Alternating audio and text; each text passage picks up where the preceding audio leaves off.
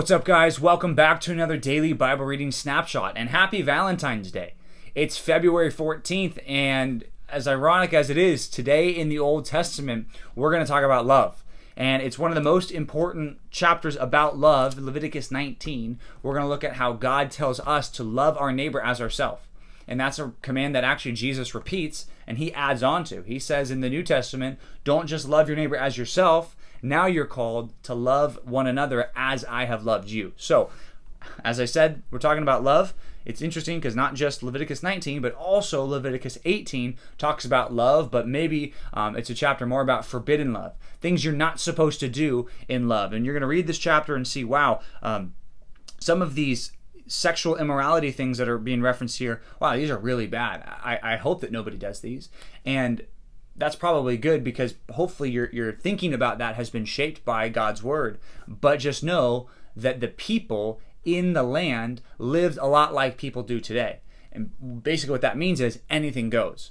And that's what God is fighting against here. And he's saying these are the people who are being driven out of the land. They did these bad things. Um, he talks about people that you're not supposed to have sexual relations with. He also talks about how they're not supposed to offer their children as sacrifices to the Canaanite gods. I mean, God's really serious about this stuff. So basically, don't do this. Chapter 18 is all about the stuff you're not supposed to do. Chapter 19 gives a lot of instructions on how you're supposed to love one another. And, and, we see some things here. First of all, it says we're supposed to honor our father and mother. That comes right at the beginning of chapter 19. Then we see basically the majority of the chapter, you're supposed to honor everyone. And what that means is you're supposed to love your neighbor as yourself. As you think you would want to be treated, that's how you should treat one another. If you want to be treated well, then you should treat other people well. And that's the command here. And he gives a lot of specifics here. Don't steal from one another. Don't rob from one another. Uh, don't. One of the things that for bosses, they weren't supposed to withhold the wages until all the work was done. They're supposed to help their their servants or even just the people who worked for them. Supposed to help them get along. Um, and then the main thing, chapter 19, verse 16, it talks about how you shouldn't go around and be a slanderer. Don't speak bad things about other people. Um, but you shall not stand up against the life of your neighbor. And then chapter 19 verses 17 18 and 19 are really the heart of this command especially chapter 17 especially verse 18 here. It says you shall not take vengeance or bear a grudge against the sons of your own people but you shall love your neighbor as yourself. And there's a phrase that's used at the end of all these sections that's really important. God says i am the lord. You might ask why is that important? Why does he include it here? Well, I think he includes it here over and over again just to remind the people who are listening just remember, I'm God and you're not. I'm watching, I'm the judge. That's what God's saying. So love your neighbors yourself and just remember who's telling you to do that. I am the Lord. I'm the God who brought you into the land and I'm the God who can take you out of the land. That's why it's so important. And then it doesn't just stop there, it goes on to talk about other people we should honor.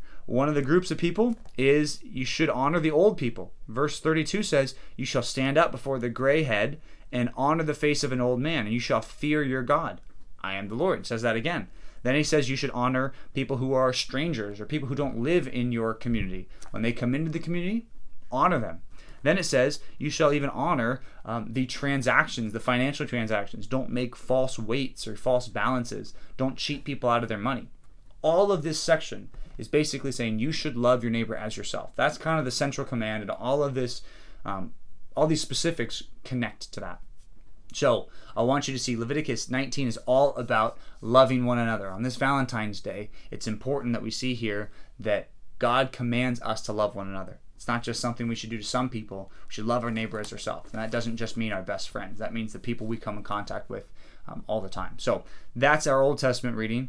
In our New Testament reading, we also see a major act of love, perhaps the greatest act of love ever, where Jesus gives himself for his people. So we're going to start in Matthew 27, verse 32, and read to the end of the chapter. And this is the section where we see Jesus actually being crucified. He's being led, he's already been beaten and mocked and all that stuff. Now he's being led to die. And it says, when he's being led to die, it says someone comes and helps him. This guy named Simon from a town called Cyrene, he comes and he's really not volunteering. He's asked by all these people, come and help Jesus carry this cross. then takes him to this place called Golgotha, and it says he was getting there, and as he was getting there, people were saying, "You saved other people, but you can't even save yourself." And while that's first half of that's true. He was saving other people. Um, the second half was not true, that he was able to save himself, but he wasn't because he was doing an act of salvation for other people. It was ironic that even though they were mocking him, they were speaking a partial truth that he was in the act of saving other people here. So that's what happens. Then weird things happen when Jesus dies. I don't know if you ever thought about this, but if you were around Jerusalem when Jesus died, you'd see a bunch of weird stuff going on. First of all, it was dark for three hours before Jesus died. Then it says the temple in the temple curtain was torn in two from top to bottom. It just tore immediately. This huge, thick curtain was torn in half. Then it says the tombs were opened and people walked around in the to- from the tombs. And okay, who's living in tombs, right? Dead people, right? So it doesn't just mean they opened and people who lived near the tombs walked around. No, this is saying literally dead people rose again for this short, weird amount of time. We don't even know how long they lived for, but it says the tombs were open and there were dead people walking around the city of Jerusalem. I mean, imagine that. People that you've been to funerals for and memorials for, they start walking around the, the area of Jerusalem. That would freak you out. And if it if that wasn't bad enough, there's also an earthquake. And when all this happens, just notice, you even see this centurion, this Roman soldier, say, truly, this was the Son of God.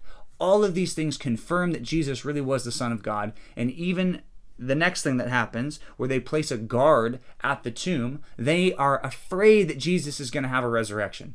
They're af- they they're afraid that he's going to rise from the dead. So they do everything they can to stop Jesus from from becoming popular and rising from the dead. They do everything they can to keep this from happening, but they cannot stop Jesus and what he's doing. So as we look at February 14th and all the love messages you get today from the world, just know the Bible in the Old Testament is saying love your neighbor as yourself. And in the New Testament, we read, Jesus loves you more than anybody, and he gave himself to die for you. So, a lot of good stuff today on this Valentine's Day from the Bible. Hopefully, as you dig into it today, God will show you amazing things. So, we'll see you back to tomorrow for another daily Bible reading snapshot.